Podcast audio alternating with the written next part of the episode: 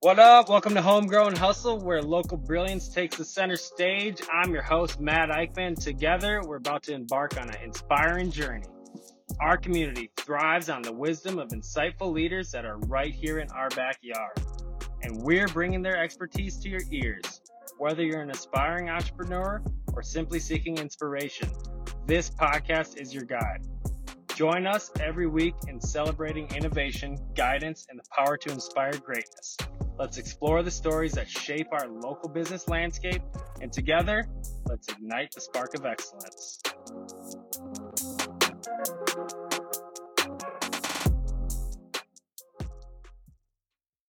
Matt Ripley, Cross Country Mortgage, here right before Christmas, kind of that last week leading up. I so appreciate you taking the time to join us here on the Homegrown Hustle.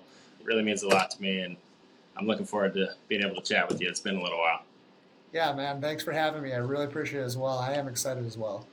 Awesome. So I've been following you on, on, social media. You've been putting out a lot of great content that I'm looking forward to getting to. But before we get to any of that, do you mind just telling us a little bit about your history, kind of what your journey's been to get to where we're at right now? Yeah, that's a great question. I appreciate you asking about my story. So I've been in the mortgage business for about 15 years. The environment we find ourselves in today is very similar to the environment that I stepped into and when I decided to change careers in 2007 and get into the mortgage industry. And one might ask, like, well, it's not like you dream about becoming a mortgage loan originator when you're a kid. Mm-hmm. Like, you know, what was the drive? What brought you to this position in your life? So I was running a, sales department for a local car dealership in Excelsior, Bill Mason Chrysler Jeep, right out of college for about seven or eight years. It's a very successful business. But at the time, my brother in law had gotten into the mortgage business. And I really saw and watched kind of how he was building a business model that was going to create reciprocal opportunities, freedoms. And I was very intrigued by it because relationships were always very important to me. But as far as buying a car, it's kind of similar to buying a house. I mean, you don't do it very often, but once you own that asset, I'm just done. I've sold you a car until you're ready to buy another car or life's changes and circumstances take place. You don't really need me. But as a mortgage consultant, I can help people really foster the growth of their asset and set them up with financial successes for life. And that's really important to me when I think about like why I got into the, this particular industry is the relationships.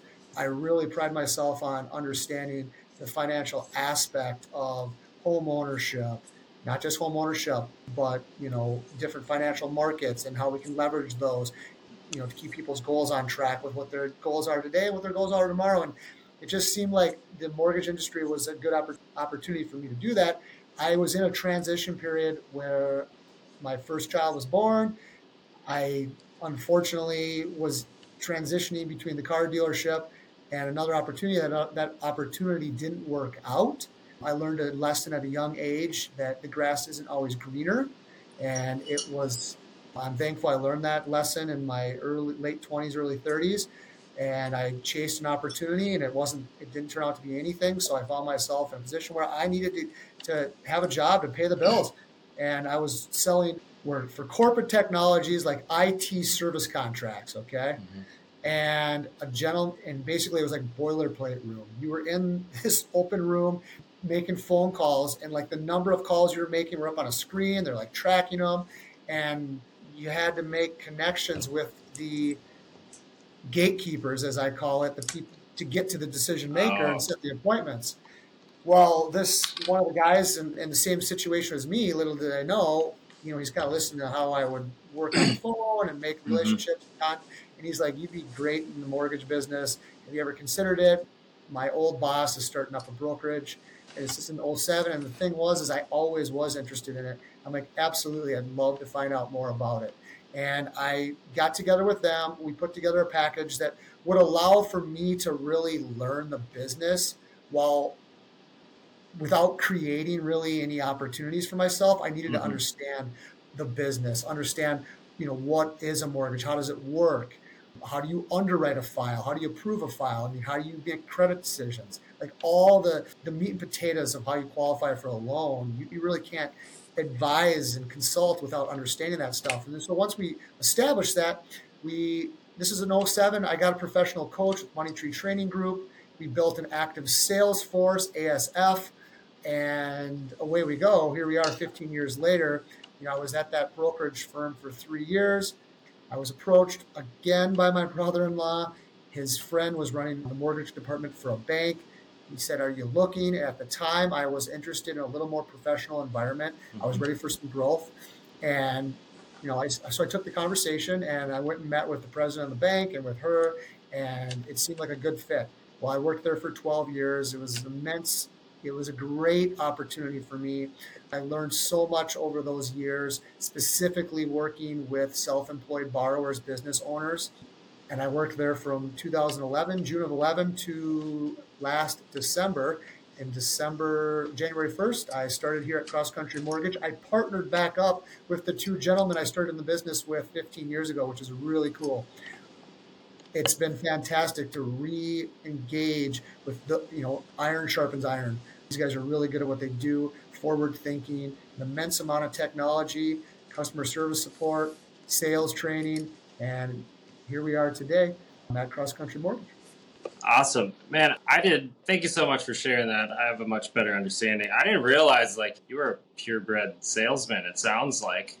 I mean, in the car sales, like that's like boots on the ground, very transactional. The relationship development at that level is very, very different than mm-hmm. at the kind of in, in that mortgage space. And you also had sounds like just a like a cold call sales job, right? Well, so yeah, very short lived, but yeah, I definitely did. Yep. So I'm thinking through this like like mortgage lending there's a lot of education that you have to provide because there, there's like these different languages of banking and, and different layers that, that, us as the as the borrower are viewed through by, by a bank. I myself like it's taken a, a lot of time and mistakes along the way to, to realize that like how i handle my finances to myself in my business impacts so much my ability to to get lending for a personal home really like a business loan's almost easier to get sometimes for us as business owners so the education side of home mortgages like how do you go about that process of educating a customer like i feel like it's there's so many ways you can go so how do you go about interacting with somebody when they approach you at first? Yep, great question. And the thing is, you only know what you know. And even if you've bought five, six, seven, eight houses, it's an ever changing industry. Mm-hmm. And you only know what you know. So the first thing I really do, it's so important to me, is to, if it's a new client, is to establish some rapport, really get to know them what it is that is driving this decision to have a conversation about a mortgage, whether that's a refinance or a purchasing of a property, primary home, second home, investment property, vacation rental by owner. Really getting to understand the client and what is important to them. What's mm-hmm. important to them today? What's important to them tomorrow? What are their goals? What are their needs? I ask a lot of those questions. I take a lot of good notes and part of that is so that I get to know the person, so that I I kind of know how you know like what type of person is this or family is this? Are they mm-hmm. cut and dry? Just give me the facts, give me the numbers, you know, or is it the type of person that needs the information so they can digest it? And so it's a little bit slower process. Everybody makes decisions at a different pace. Mm-hmm. And so I ask a lot of questions what that are qualifying questions. And what are some of those questions? Sorry to cut you off. Yeah, no problem. So getting a home loan does not have to be convoluted and difficult. You li- literally only have to meet three categories. Everybody meets these three categories. You either meet these three categories or you don't. You can't meet two of them. You can't meet one of them. You got to meet mm-hmm. all three. How you fall into those three categories determines which loans are available for you and then within which loans are available for you, what are the best loans specific to your needs? Okay. What those three categories are very simple credit, okay, collateral, and capacity. And I'll explain it really simple. Credit. You have to meet a minimum credit standard to get qualified for a home loan. There are a lot of different home loans. The lower your credit, the more difficult it is to qualify. Okay. The higher your credit, the better it and more easy it could be for you to qualify. But you got to meet the credit standard. I've seen loans all the way down into the 500 range. Okay. That limits your type of loan programs available, but it doesn't mean you can't qualify. So that's credit. The second is collateral. Collateral represents the down payment you're putting on the property if you're buying a property or it represents the equity you have in your home if you are refinancing the home. So you have to either have, well, I, some loans require nothing down. Those are USDA loans and VA loans, okay? But there has to be some sort of a collateral, mm-hmm. all right? And then once you own the property, that collateral will change as well. And that's when it comes to refinance. So credit, collateral, and then the third item is capacity. That's the one that can get at times can get hung up for self-employed borrowers. Capacity is your ability to repay the loan. It's debt to income ratio. That is determined by what your monthly payments are on your credit report, mm-hmm. plus the new mortgage payment if you're buying a house, divided by what we can calculate your income is on a monthly figure. So as long as you fall into each category, you meet the credit requirements, you meet the collateral requirements, you meet the capacity requirements, you qualify for a home loan. Which loan is best for you based on how you fall into those three categories? That's the next part of the conversation. But until we, you know, we establish the rapport, I understand what the goals and needs are of the client, and then from there we go into okay, how do you fall into these three categories and then what does the broader picture look like for what are the loan capabilities based on how you fall into those categories does that make sense? Yeah, 100%. So what I'm hearing you say is essentially the bank's looking to try to understand like the past, yeah, your credit, your ability to pay, pay on time, and then the next one where you're at currently, the the present, like do you have cash to put into this, right? And then the capacity would be uh, almost like a prediction of the future, right? That's so, a way to look at it. So, what is the most common scenario that you see a business owner coming in, maybe like in that growth phase, right? Their business is growing, maybe they've added an employee or something like that, and now their family's growing alongside of it and they're looking to get a personal loan. Like, what are some of the, the things that you kind of have to bring to light to these individuals that maybe they're unaware of up until that point? Yep. So, if we're talking about like a new business owner just about to start let's say we're your first or second year of ownership, you know, which is challenging and, and, can be a growth period. Mm-hmm. Obviously, you're trying to, to raise your gross sales as much as possible, but at the same time, you've got your deductions, got your employee expenses, your taxes, mm-hmm. your equipment purchases, you know, all the different expenses that come with being a business owner. What you have to understand is there's different types of ownership. You've got you've got your, you know, your Schedule C's, You've got your 1120s, your 1120Ss, sole proprietor, S Corp, C mm-hmm. Corp. Mm-hmm. There's a lot of different types of business owners when it comes to becoming self employed. As a lending standpoint, we think about how you file your tax returns. Okay? okay. And how you file those tax returns will determine what we need to do. If you get a K 1, you've got a personal tax return, and you got a business tax return. Okay. If you get a K1 and you have more than 25% ownership on that K1 or in that company, then we have to take into consideration what the financials of the business tax return look like. If you don't have 25% or more, then we can just go off of your personal tax return. Okay. Okay. And so, my advice to business owners is to really understand what your goals are for the following year as you're wrapping up this year.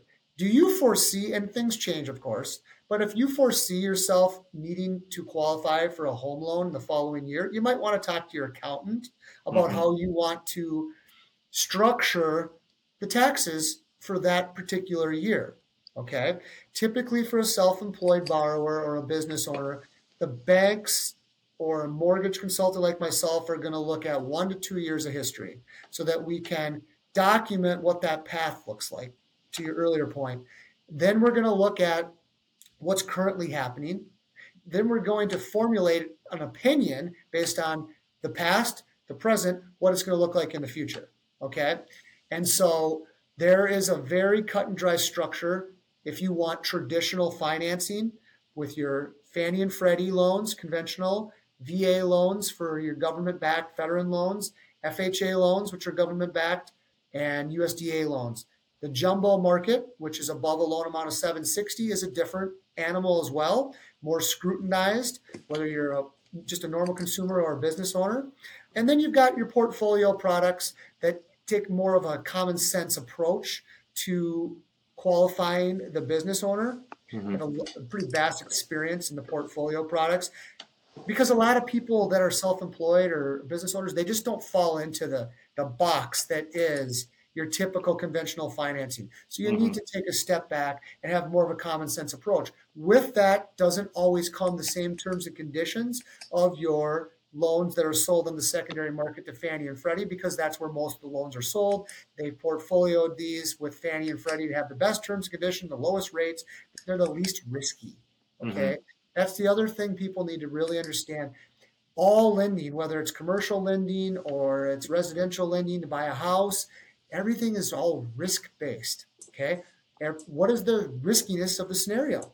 Yeah. The higher the credit, the more assets, the stronger the business, the less risk, the easier it is to qualify a situation like that. The lower the credit, the mm-hmm. lower the assets, the less length of time for the business. It's just riskier. So the terms and conditions change because of the risk threshold of the business and that qualification. Yeah, because essentially the bank is looking to make sure they get their money back, right? Like that's how the business of banking continues. They need to get their money back plus more, right? So dealing with somebody in such a like a pivotal part in like most people's lives when they're purchasing a home or, or a second home, like people don't really do that all the time. So there's a lot of emotion involved behind that typically, right? But then when we talk about banking, it's really like this it's like this language of, of numbers and the assessment of those numbers that you almost act as an interpreter to somebody that's not really thinking with the logical part of their brain. How do you handle that part of the the rapport building with somebody who's really just learning everything that is the future of buying that home? Well, that's a great question and I believe in presenting information based on data and illustrations and fact. I can tell you I'm the greatest thing next to sliced bread, which I think I am. But I agree. if I have the data, the illustrations, the feedback from other consumers like you to present value as to what I'm explaining is fact helps kind of break down that barrier of trust. Mm-hmm. All I'm every situation is different, but when it, here's what I've learned over the years when it comes to business owners, someone like yourself business owners focus a, a lot of their time on their business. Okay. Mm-hmm. They don't always take the necessary amount of time to focus on their personal needs the way they should because if in their mind i feel if the business isn't performing at a certain level the personal needs are irrelevant mm-hmm. okay so there is a separation of church and state we'll say for the state you know sake like of a, this conversation like, like a mindset, like just yeah. simply understanding that financially there's two different parts of well even more than financially like overall business owners we get sucked into this vacuum and like this echo chamber of our business and we don't realize that that other part's important especially when we're talking banking and financing so yep. i think that's a really good point that you bring up that there is like the finances need to be different and when they are different it actually can improve like how we're viewed as a potential candidate to get a loan Is that right if I'm understanding it? Yep, for sure. I guess what I was trying to get at also was it's just as important to focus on your personal needs and self, mm-hmm. your consumer type stuff, as it is the business. The business is going to drive the opportunities for your consumer needs and your personal needs. But I've just witnessed over many, many years working with business owners that it's not right or wrong. And I understand it because I'm a business owner too. I mean, at the end of the mm-hmm. day, I don't get paid just to show up here and have a podcast. I got to build my business. So, are you working on the business or are you working in the business? And are you working on yourself?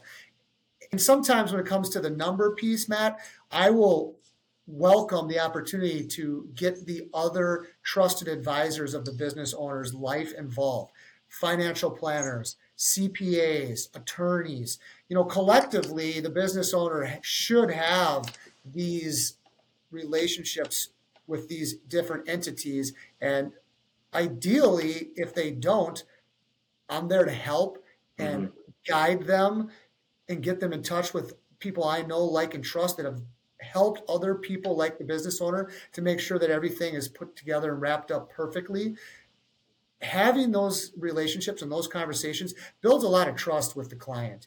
And yeah, we want to make sure that we're keeping all aspects of your goals in line the businesses aspects the personal aspects and at times that might mean we need to bring in other resources that you have on your wealth team okay mm-hmm. and you know i have a lot of experience working in that environment and i have no problem asking like hey i tell you what i know we maybe we should get the, your accountant involved so that from a number standpoint and the language like we can get a little bit you know you already trust yeah. that person. let's bring them in and let's both talk about the same thing but if i'm saying something and, the, and an accountant saying it the same way two people saying the same thing probably is the right thing mm-hmm. okay mm-hmm. and so for a lot of business owners they're running their business the numbers are coming in they got their bookkeeper they got their accountant focused on sales focused on business development employees huge one you know the number piece they've got people to do that so they don't always understand what how those numbers look. Yes. Because it's not what that's not their job. They have people to do that. And so now when it comes to actually doing the loan, well, we got to dive into the numbers. Yeah, um, and it gets real. And sometimes like understanding that like the truth hurts, right? And sometimes like I know myself in the past just not knowing something had an impact like vehicle loans, right? If you co sign for those and it hasn't been 12 months, then they're still on, like, it's still reflected and impacts your capacity, right? Because that's, they're taking that from what they can expect you to make payments on based yeah. off your income. You know what? That's a good segue because, you know, obviously I know about your business and great question. You know, for, and we can roll it back to your initial question about somebody starting up their business. Okay, mm-hmm. let's say you're buying vehicles. Well, you got to get a loan for them. Well, your mm-hmm. business doesn't have any credit, doesn't have any history. How do you get a loan for them? Well, you got to get a loan in your personal name. Okay, so now we pull this credit report and we got three, four, five vehicles that are on your personal credit report, which is a liability, a monthly mm-hmm. payment against what your income is. And so the kind of the workaround in situations like that would be okay, this is where we're probably going to have to get out of the box and get into some common sense portfolio lending. Let's get some bank statements from the business, document some proof the business is paying it. It's more work on the the one thing about some of these loans is it does become more cumbersome to the business owner because now they got to start collecting information. More info. Yeah. More info, but we have to prove that the business is paying. Hey, let's doc, let's get copies of checks from the business showing that the business is actually paying these personal loans. Mm-hmm. Okay. Yep. Let's get a P&L. Let's get a balance sheet. Let's just put it in writing and on paper with fact and data that the business is paying for it. Okay. Mm-hmm. In this situation, then we can omit it from your personal debt, even though it's on your personal debt, because we can document clearly and efficiently that the business is paying it. But that's where it requires some work on the business owner's part. Mm-hmm. to your point, it's like you're like, well, it's easier on a commercial loan than a residential loan. It can be, yep, definitely. Mm-hmm. it's just because there's different... cash flow behind it, right? Like there's income expected when it's that personal consumer. Now everything is kind of liability based. So that what's coming in, what do you owe? How do we make sure we get get the money back? And the other thing that you know business owners need to keep in mind is, hey, if the idea of owning a business and running a business obviously is having your largest sales receipts showing the least amount of profitability so that we can reduce the amount of tax obligations we have to the government. Mm-hmm. Well, the box is government yes. loans typically, and the man's only going to give you credit for what you're paying the man. Mm-hmm. Okay. So that's where we start here. And if it doesn't work there, we get into some of the common sense underwriting the portfolio products. And, you know, do you fit the three boxes? And then within the three boxes, if we doesn't work here, what's the next step? And a lot of that's just telling the story, right? Because mm-hmm. some of these banks, depending on which lender a business owner goes to, like their community, right? And they're made, the decisions are made like by a board almost. Could you explain some of that decision making process on how, like, the thumbs up or thumbs down type of yep. scenario really plays out in the real world? Yep. So I do have an extensive history of working in a community bank. I worked for a local community bank that, when I left, was upwards of five, six billion in assets. I handled many, many self-employed borrowers' loans that went to what we call portfolio lending product. Okay, and I'll, I'll explain the difference between bank and the portfolio products that I have available here at Cross Country. Mm-hmm. Okay. So, to your point, a lot of times what I witnessed on these local, small, you know, regional, small, medium sized, regional sized community mm-hmm. banks, great places, they will set a portfolio product up. Okay. For me, they would tell me, all right, this is what it looks like. You know, yeah, they got to have 20% down, they got to have a 700 credit score, and they got to have good assets. Okay. Mm-hmm. So I'll look at the file, talk to the client. Okay, yep, you got a 700 credit score. You got 20% down. You've got some bank statements, whether they're business or personal. You got some retirement accounts. There's some assets here we can sink our teeth into. Okay, why would we need to do a portfolio product? All right, you worked at Target and you were a buyer and you had all these third party entities you worked with at Target. Well, you figured it out. Hey, I can create my own business and mm-hmm. have these same clients because the people like me, they want to do business with me. As long as I can deliver the product, I don't have to be a target to do it. So now I'm self-employed, 1099 employee. All right. We can track what you did in the past at Target. Here's your income. Here's what you're doing. But now you have no tax returns. Okay. Mm-hmm. You've got to show me your bank statements that I can see money coming in from things you've sold, your business statements. Yeah. Show me your balance sheet. Show me your P&L. That's now we've built a picture Okay. Mm-hmm. You have a 700 credit score. You have the 20% down. You've got some assets. We can see you've got money coming in. All right. You fall in line with what a, this portfolio product would be. Here's what we're going to do for you. We're going to do a seven year arm, a seven year balloon. Here's your rate. It's 1% origination for us to do the deal. Here's what it is. Mm-hmm. And you can finance the loan. Okay. That's how a lot of community banks are going to put together the portfolio products if you don't fall in line with the box that mm-hmm. is traditional financing. Now, depending on what their flavor is, depending on what's happening in the economy, they might come out with some 30 year fixed products, 20 year fixed products, 15 year fixed products. It really depends on where the market's at, where they see it going. Okay. If it's a low interest rate environment, they might do these balloons or ARM programs because they only want to be on the hook for three, four, five, six, seven years, knowing that interest rates will change and go up and they can refinance these people out of it and get into a higher interest rate environment for the bank, more mm-hmm. profitability, blah, blah, blah. Fast forward to where we're at today in a higher interest rate environment than we saw over the last two to five years. Mm-hmm. Based on fact and what's taken place historically in an inflationary environment, Fed raises rates up until the consumer feels the pain, businesses feel pain, unemployment numbers go down, they see a crack in unemployment, they always go too far, and then they realize, okay, because there's lagging data. Fed's always looking at data from the past, not data currently. When the data catches up, they realize they went too far, they start to cut rates, okay? And rates go down. Well, banks right now know that their rates are going to get whatever they do today is going to get refinanced because the market's going to go down. Okay, so setting long term, they're not still worried about setting probably longer term loan products right now because they know it's going to get refinanced. They probably put they might even put prepayment penalties on it to make sure that it doesn't.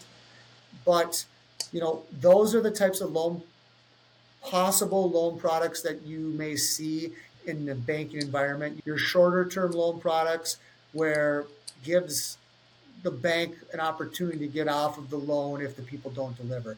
Understand this. Banks don't want to own real estate. Banks are in the business of writing loans mm-hmm. and lending money, not taking real estate back and then having to refurbish it and sell it and deal with margins or losses. They don't want to own real estate. They want to own loans and collect the payments and service the loan. Okay? And that's why they work so hard on the front end because they don't want to. Correct. Like they don't want to go through that process, right? No. So that they want to really help ensure that you're in the financial position as a consumer to not have like a worst case scenario pretty much happen to you and your family when you're in the home of your dreams. And that's where we're at today versus where we were at back mm-hmm. in when the when the you know housing crash happened. There's so mortgage industry is one of the high, most highly regulated industries in all of business, and it mm-hmm. is to protect the consumer from themselves. Yeah. And things have gotten more difficult, then things loosen up, then they get difficult again. Depends on what's happening mm-hmm. with the economy. But at the end of the day, they're putting checks and balances in place to make sure that the consumer is protected because a housing crisis yeah. is so detrimental on the economy. And I don't, and then we won't have that, in my opinion, again, um, just based on, you know, there's everybody has so much equity in their house mm-hmm. because of how the home, you know, how, how the appreciated. performed. Yeah. And that's a whole nother conversation that we can get into about the market. But, you know, and then at cross country mortgage, like we have all those traditional loan programs mm-hmm. that I mentioned that any banks have. And then on top of that, we've got the portfolio product. It's called a non QM loan. You know, non QM loans are portfolio loans. QM is qualified mortgage. Okay, that a qualified mortgage is the loan that fits in the box that's Fannie and Freddie for conventional financing.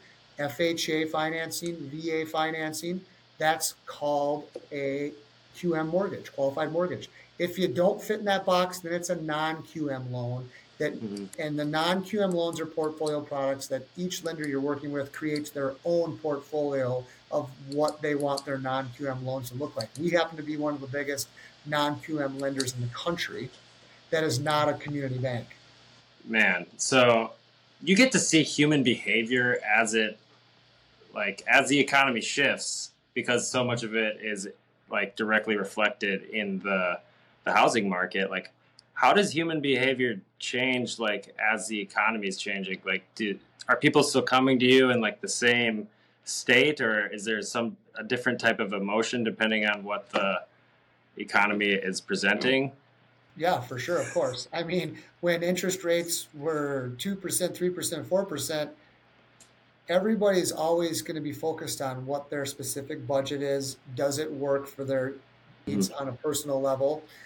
The emotion attached to payments is a lot different today than it was in 2018, 19, 20, mm-hmm. 21, even portion of 22, because we find ourselves in a higher interest rate environment.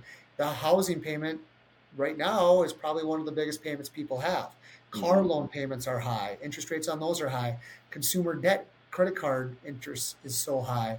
Mm-hmm. You know, we all buy gas. We know what that costs. We all buy food. It's crazy to think what you get for food. I mean, I don't know about you, but it's the holidays and spending money yeah. at Christmas shopping sure seems like there's a lot less stuff in the bag today than there was in the past. Yeah, you know? I mean, and all that adds up. So the economy impacts everybody on so many different levels, but like it starts with this number, right? Economics is like it hinges based off a number, the, the interest loan rate or whatever, and then so quickly it becomes like this emotionally charged thing. Yeah. Is that because of a lack of understanding of all the steps between emotion and the numbers? Because like you can't, you're not in the emotions and feelings game. You got to do math, right? Like that's how banks look at well, it. Well, yes and no. For me personally, a hundred percent number one is emotions and feelings. That's your that's your role, right? Yeah, so, because I mean, if we can't establish rapport that I care, I'm a consumer too. Like, yes, I do this for a living, so I understand it more than you did. But Mhm. if I was to a- ask you about like, your business and, you know, taking, you know, hey, I've got this really bad mouse problem and Mhm. it never goes away and it stinks and my wife hates it and it's driving me nuts and I'm nervous about who I'm going to choose to handle this problem because if it doesn't get handled, it's still a problem. it's still a problem. Yeah. and I only know what I know. So if you came to me and all you wanted to talk about was what the price was of the service you're offering, you didn't Mhm. care about what the emotions were of what we're dealing with and why this is such a big deal to us, I probably wouldn't choose to do business with you, Mhm. right? It's no different for the home loan. If I don't have empathy and understanding and care of what my client's exact situation is, I Mm-hmm. can't be the best loan officer for them.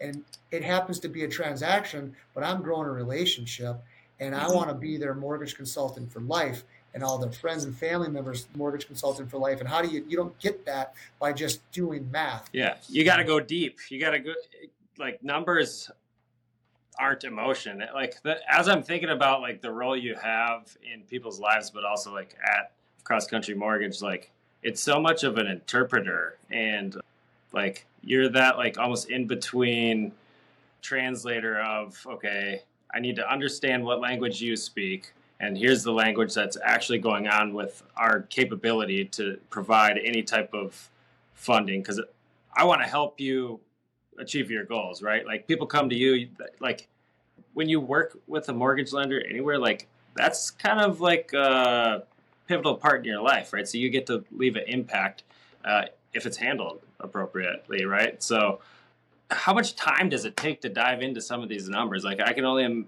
like imagine like what your day to day looks like.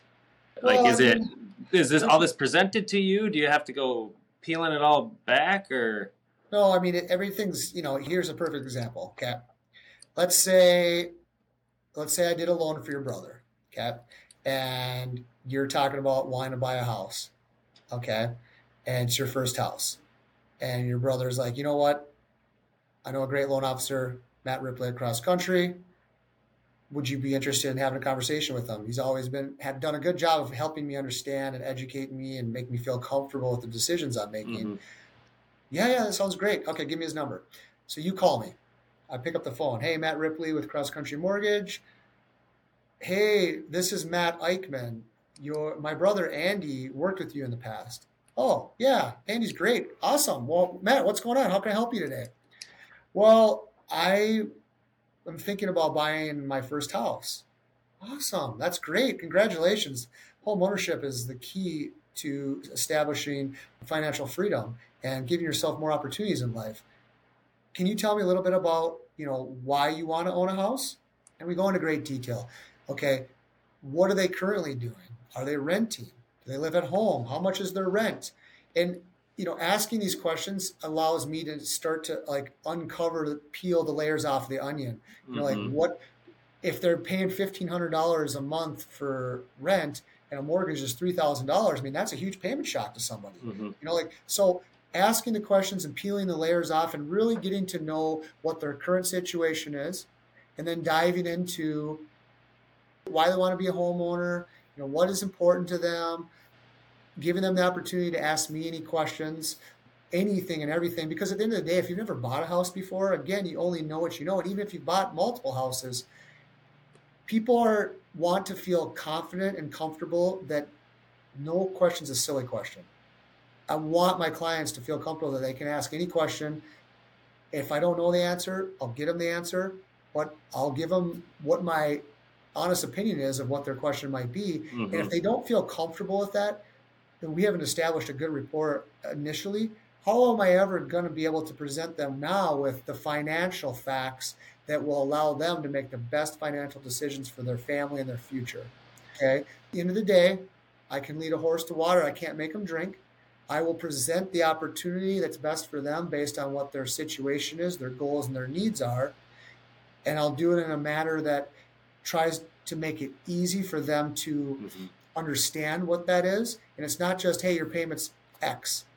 Mhm. Hey, let's get what let you know. Let's have a, a sit down. Let's do a Zoom call. Let's share screens. Let's look at the numbers. Let's look at what the break even is on those numbers. Let's look on what how we can take that number and appreciate it over time. And now we've created wealth and income and opportunities. Mhm. So to answer that question, it's like, what does my day look like? Well, you know, everything's everything's structured with time blocking. So Time blocking. the initial call, I would take, I would ask you some questions, Matt, Mm-hmm. and get you comfortable with wanting to go to the next step. And what that next step would be is an application. And typically, I would then direct people to my website um, where they can complete that application. Once the application's complete, my team, my loan assistant, my loan partner, they would work on gathering the financials, pulling the credit, gathering the financials, scrubbing through those three C's credit, collateral, capacity. Once it's all together, Then I you set get I set appointment up with the client. Let's do a now. Let's set up a buyer's consultation to go over the pre-approval if you're trying to buy a house. At that point, we're going to do it face to face. We're going to do a Zoom call, a Teams call. You know, sit down somewhere, and we're going to go over what that pre-approval looks like, what the numbers look like, helping them understand what the next steps are to get them over to the real estate agent and going and out and looking for homes. Once they mm-hmm. have that offer accepted, they're back again, and we're going to go over the exact details of what the interest rate is at that time, what the payments are, what the out of pocket expenses are, and what next steps are from a paperwork standpoint so that we can have a successful transaction once they have that offer accepted. And so that they know exactly what expectations are of them Mhm. and what they are of me and give and so that we lay in the groundwork so that there are no surprises. And if anything does come up, we're prepared and ready to deal with it.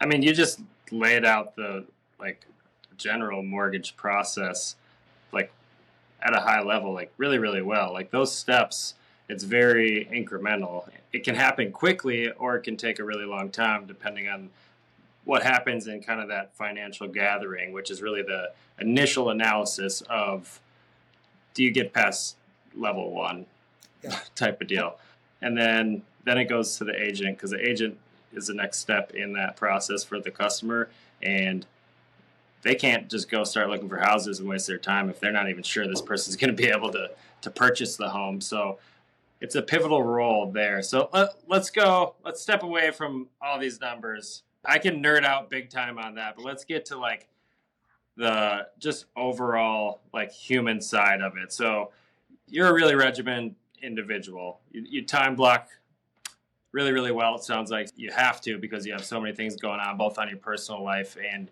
your business side. So, can you tell me like how you think about creating those time blocks and and then maybe like how you handle like an emergency or, or like a change in that? Great questions. Time blocking is somewhat new to me, and but somewhat new to me implementing, but something I've been thinking about for a long time. Like yourself, as a business owner, we're torn in a lot of different directions, and we know what we need to get done on a daily basis. Mhm. And I would say we most of the time probably get it done, but it it's like getting it done in bits and pieces. All right, I want to prospect. I want to be involved with my social brand. I want to go mm-hmm. to the gym. I want to make sure that I can spend some time with my family tonight. I want to get to mm-hmm. my kids' hockey game. I want to go to sales training. I want to make phone calls and text messages and follow ups with all my clients that have birthdays today. I want to research this. So, like all these things we need to do, if I start doing one of them and then the phone rings and then I get distracted and I go do that, or Mhm. someone walks into my office and I get distracted and I'm doing that, it takes away from really being present with the activity that one, I need to do, two, I need to do to the best of my abilities. And the only way mm-hmm. for me to do that is to make sure that I'm staying uber focused on what that activity is and when I slotted it into where I need to get it done. So what I did was I did a lot of research on time blocking here recently on what some of the different strategies were. And then separately, I thought about what do I do on a daily basis? What do I want to be doing more of? What am I doing that I should be doing less of? What do I think is important? How do I want to grow my business? And then taking all that information and going back to the time blocking and then look at what does my day look like? What does my week look like? Do I have to change my lifestyle to make sure that I can get these things in to the important things that I've established? This has to happen.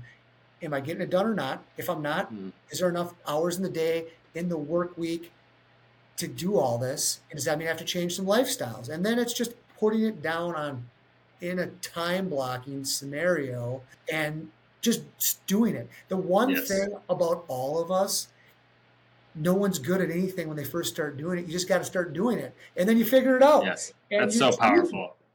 You know? Yeah, because you get feedback then. Like everything up until the start doing it that you just described is really like it's deep thinking, it's critical thinking that helps you set yourself up for success when you're in that scenario. You're in the doing it stage. However, we can get to the doing it stage and realize that some of what our mm-hmm. strategy or theory was was actually wrong and now we have to pivot anyway.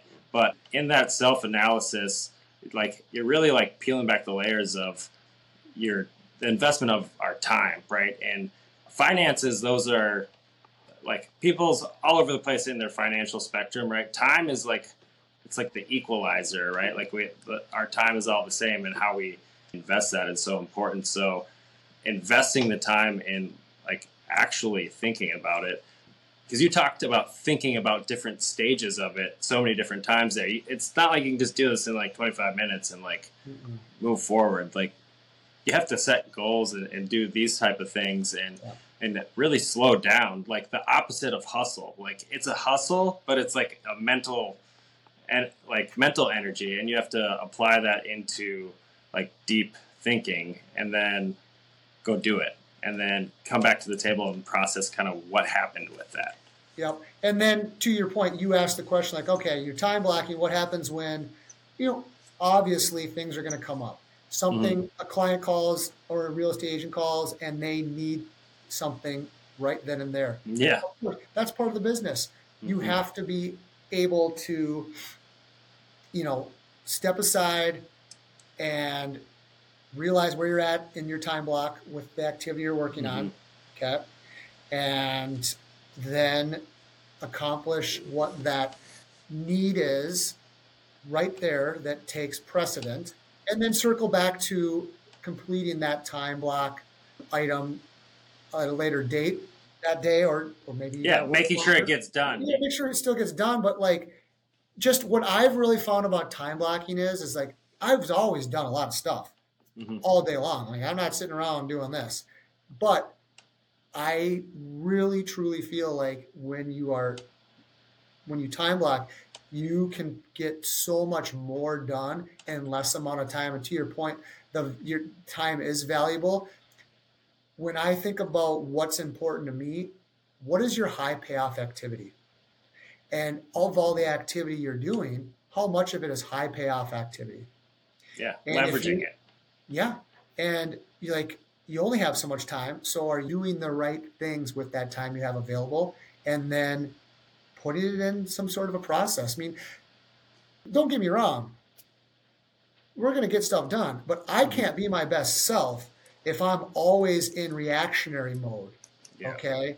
And I can't be my the best business person, best husband, dad, friend, coach, employee, colleague, whatever it may be it just it feels like you have so much more control of your life and of your business that when you do find yourself in those we'll call it a fire sale mm-hmm.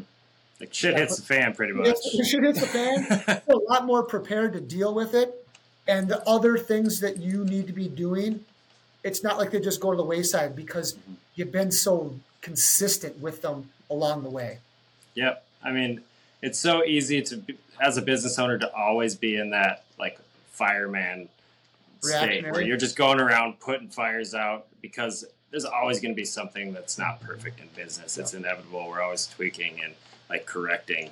So to be able to really grow and scale, stepping back and taking the time and energy to think about a scenario prior to that scenario being at hand eliminates a lot of the chaos, right? So instead of showing up to work and saying, well, what do I do now? I'm just going to open my email and do that versus I'm going to show up to work. I'm going to take the first 30 minutes to review my emails. I'm going to process them as fast as I can. After that, I'm going to go to social media. Like then it's like you minimize the amount of time that you're giving yourself for that. So there's a law, a universal law called Parkinson's law. Essentially, things expand to take the amount of time that you give them, and and time blocking kind of it creates this like ability to get more done than than you thought you could. And it's like the procrastination rule really. Like this is why you could write a paper on the night before it was due because that's it just happens. That's the universe. And when you you make the decision on the time now you're in control. So that chaos that we have i've been there before. Like i used to think i don't need i don't like the rules. I don't like the constraints. And like going against the man type of deal right well this was a very hippie version of matt at that point and like i really realized that like how I felt emotionally and the mental drain of all of this juggling and letting people down because I overcommitted and didn't make sure I had the time to do it sucks. And like thinking about how you feel and then if you don't like it, like changing it. But just like staying in that space is not okay. And by creating some rigidity in my schedule, it actually did the opposite of what I thought it would do. I thought it would like box me in and like really limit myself and, and the flexibility that I had as a business owner. But it did like it created so much time because there was so much waste of mental energy eh, throughout the day because I got nine things up in the air. I got to follow yeah. up with this person and plus you're probably just so much more in the moment what you're doing at mm-hmm. that point in your time blocking schedule. But yeah, I mean, to me, the time blocking is you just you know, we'll just say for the sake of numbers, you can take a 60 hour work week and get it done in 35 to 40 hours. Or if you want to work, mm-hmm. you want 40 hour work week, probably get it done in 20, 25 hours. I mean, whatever it is that you want to do, if you add structure to what you have taken that deep thought, that deep work to determine this is the high payoff activity, you're just going to be more involved in that high payoff activity. You're going to get more mm-hmm. done. It, yeah, your emails have to get returned, but it doesn't need to be like reactionary. Like this yeah. happened, I got to return it. Like time blocking. Like okay, to your point. Like here's an example of my day today. Okay. Yeah. On Wednesdays, the things are important to me. Like I said, I want to work out. I want to you know work on my business. I want to work in my business.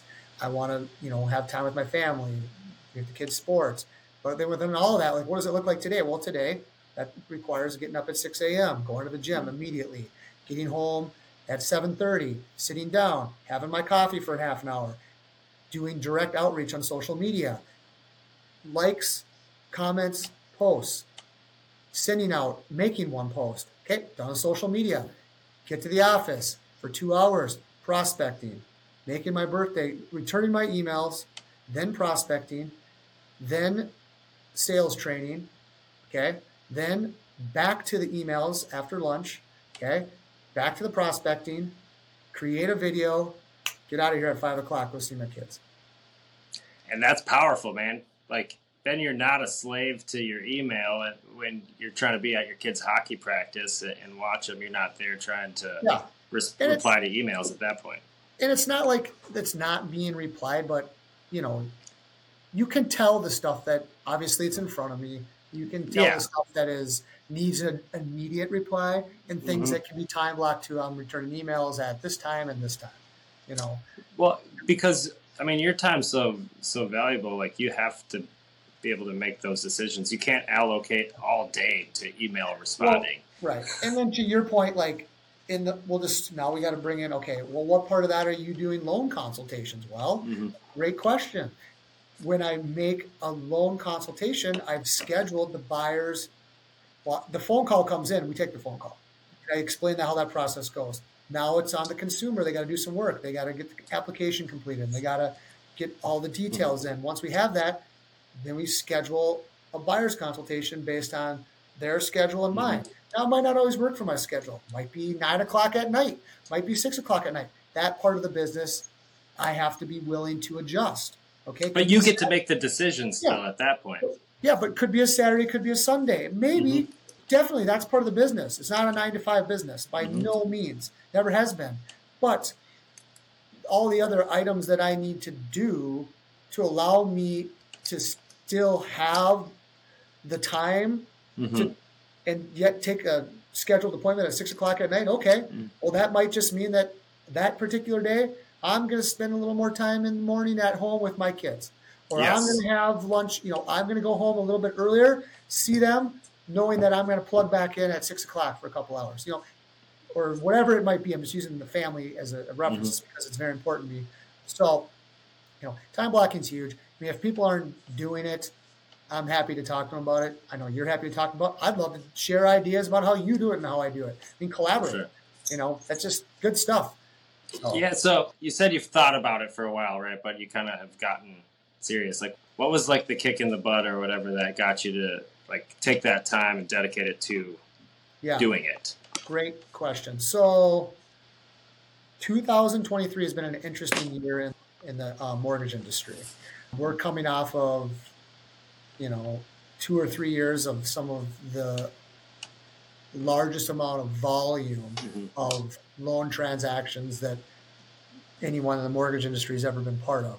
In that environment where there's such a large volume of transaction happening because of where the interest rates were at, you really couldn't for most people the time wasn't there to work on your business. You're Mhm. just working in the business okay?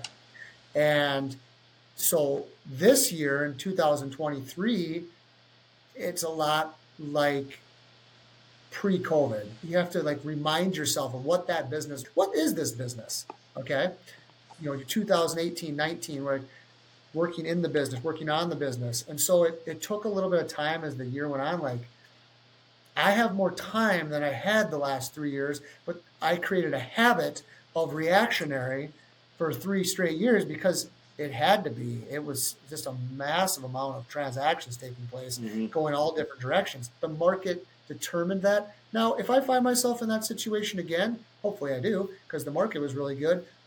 It'll be interesting to see what this year and this model that I'm in, how Mhm. I can use that to help me in that type of environment as well.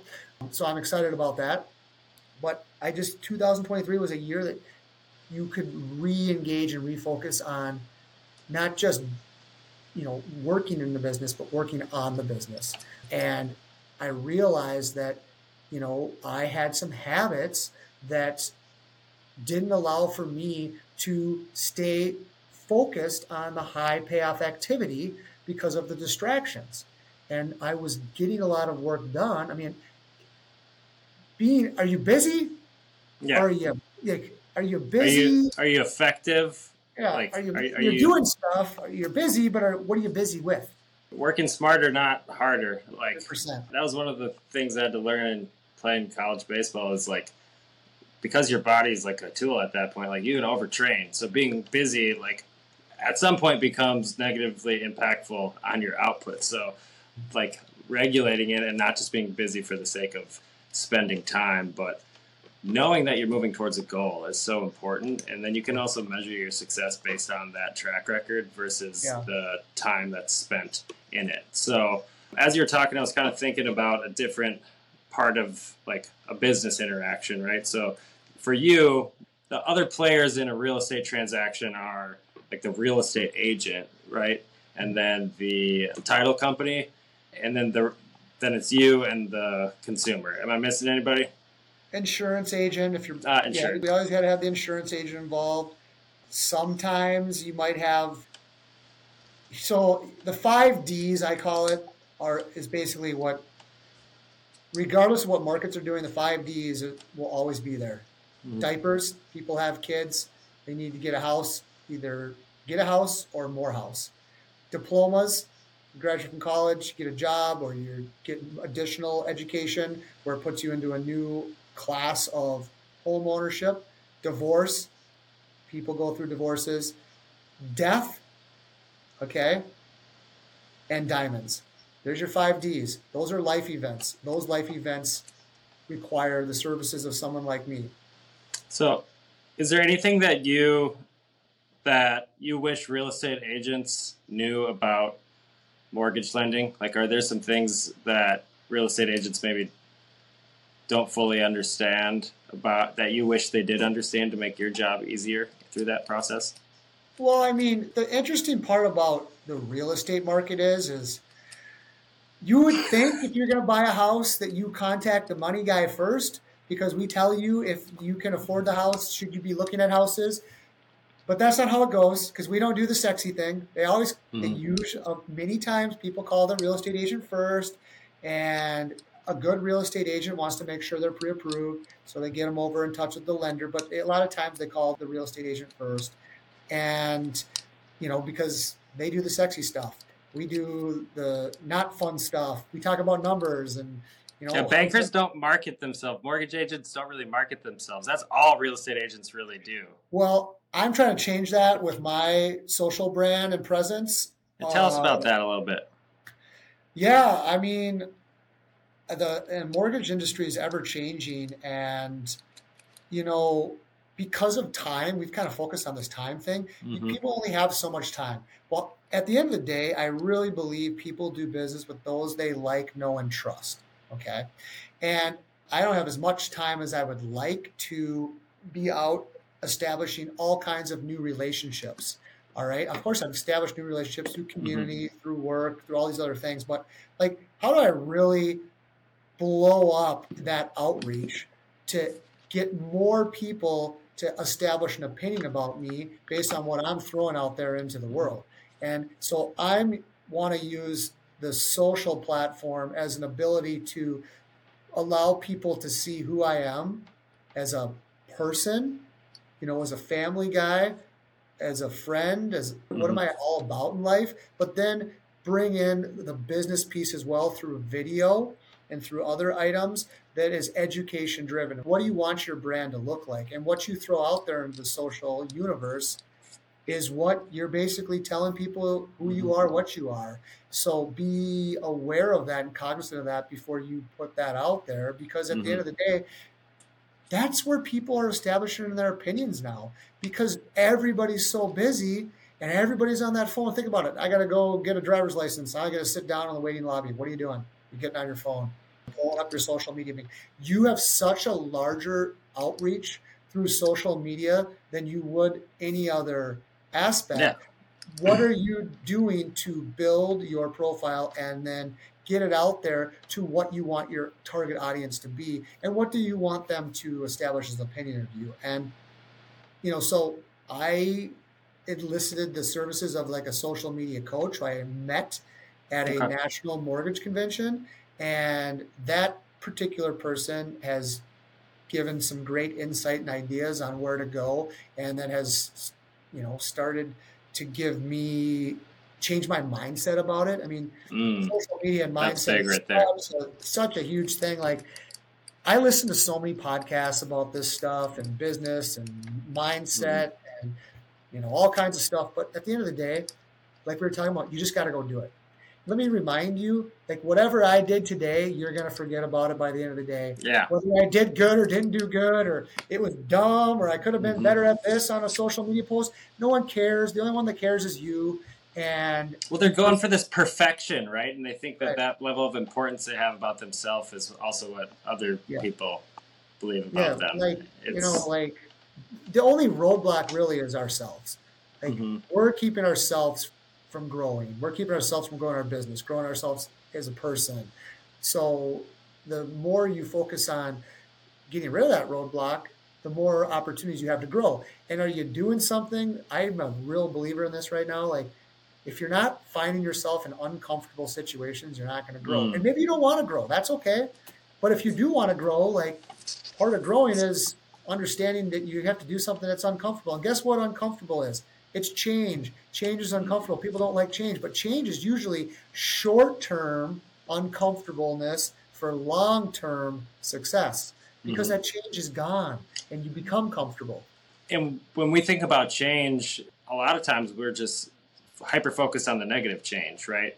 In that uncomfortable space when you're like in that change state, like you could fail, but if you're somebody that wants to grow, you probably have a track record of doing that. There's a greater chance that you're going to have success. So by creating that uncomfortable position or situation for yourself, you now you have to you have to elevate yourself to a higher level, right? Instead of just that status quo. I mean, that's kind of what like for me, hustle is always like that little bit more kind of trying to find that extra edge.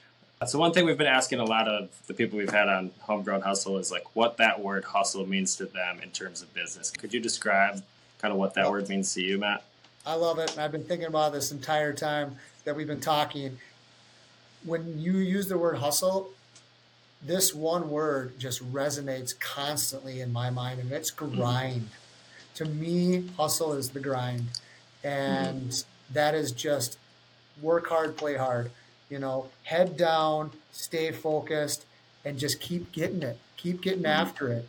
Keep doing those things that you know you need to be doing to succeed in business, to succeed in mm-hmm. life, parenting, friendship, love. But like just hustle, get after it and grind. And yeah, don't man. be like your own roadblock. Mm-hmm. Like, you know, if you know you should be doing it, if it's even a thought that you think you should be doing it, then you should probably go do it. Yeah. And so what's holding you back from not doing it? We're all going to come up with tons of excuses. Yeah. Just do it live the Nike lifestyle. Just do it. You yeah, know, that's so powerful. Shout out to Nike, by the way. Um, so, like, is there when you find yourself in like kind of that just do it part of the decision making process? Like, do you realize that you're in that state and then like have already put thought into it and have pre-programmed what the decision is going to be at that point, or is it something that isn't quite as identifiable right? No, 100%. Like, because I know what I've structured I need to be doing doesn't mm-hmm. mean I want to do it. Doesn't mean I'm comfortable doing it. Yeah. It does mean I've thought hard about it and that this is important, that I've established this as an important task or trait. And then it's time to do it. Well, yeah, there'll be times when I'm just like, I don't want to do it. I'm not in the mood, mm-hmm. this, that. Doesn't matter. Have to do it and just do it and understand that once you've done it, you're done with it. Yeah. And guess what? You just accomplished another goal. Mm-hmm. Stacking wins all day long. Stack them in the morning, and you just keep stacking them. At the yes, end of the day, you look back like, how many wins did I have today? I mean, that's a it's... powerful thing. And little things every minute, every day, it's compounding. It's compounding mm-hmm. into something big. Man, that's super powerful what you said right there. I love that. So, if anyone wants to reach out to you on social media, you're on a few different platforms. What's the best way for somebody to get in contact yep. with you, Matt? So, Instagram is mortgages underscore by underscore Matt. Let me just verify that. I guess I should. We'll tag it all in there. So, you're on Instagram. Yep, Instagram and just my personal Facebook account, mm-hmm. Matt Ripley. I like Instagram and Facebook because Meta intermingles them and I can focus on one platform and then move it over to the other one pretty seamlessly versus mm-hmm. having to, you know, do TikTok and all this other things. Like, it does to me, it came back to the social thing. Like, you got to be doing it, but I just believe that, you know, it's like anything else. Are you doing little bits of everything or are you doing one thing really good? So yeah. for me, the meta platform allows me to kind of work interchangeably between the two without yeah. leverage. To... Your focus is leveraged because now there's two things with one yeah. activity. I love that. All right. Yeah, so I'd um, say Instagram and, and my personal Facebook account. I do have a business Facebook account, but okay. I'd say personal and, and Instagram are the two best for me. And yeah, Sweet. Well, Matt, thank you so much for your time. Appreciate everyone listening. Follow us on any of the platforms at the Homegrown Hustle Podcast. Thank you so much for your time, Matt. I learned a lot about you and kind of how you, you think about your business and how much you want to help people. I'm super grateful for the time. Can't wait to see what 2024 has for you. Yeah, and thank you, Matt. I've just been really impressed with the journey you've been on since we first met, and uh, you're doing some good stuff. So keep it up. Thanks, man. That's kind of you. We're just at the tip of the iceberg right now. So I appreciate you, Matt. You have a great rest of your day. We'll chat soon. All right. Take care. Thanks again for joining us on Homegrown Hustle. Our local business community thrives because of the brilliant leaders right here in our backyard. And it's been an absolute privilege to provide them with a platform to share their invaluable expertise. Stay tuned for more insight, wisdom, and inspiration from our local business champions. Don't forget to subscribe, rate, and review us on your favorite podcast platform. Together, we'll continue to nurture and expand our homegrown success stories. Matt Eichman signing off until our next insightful episode.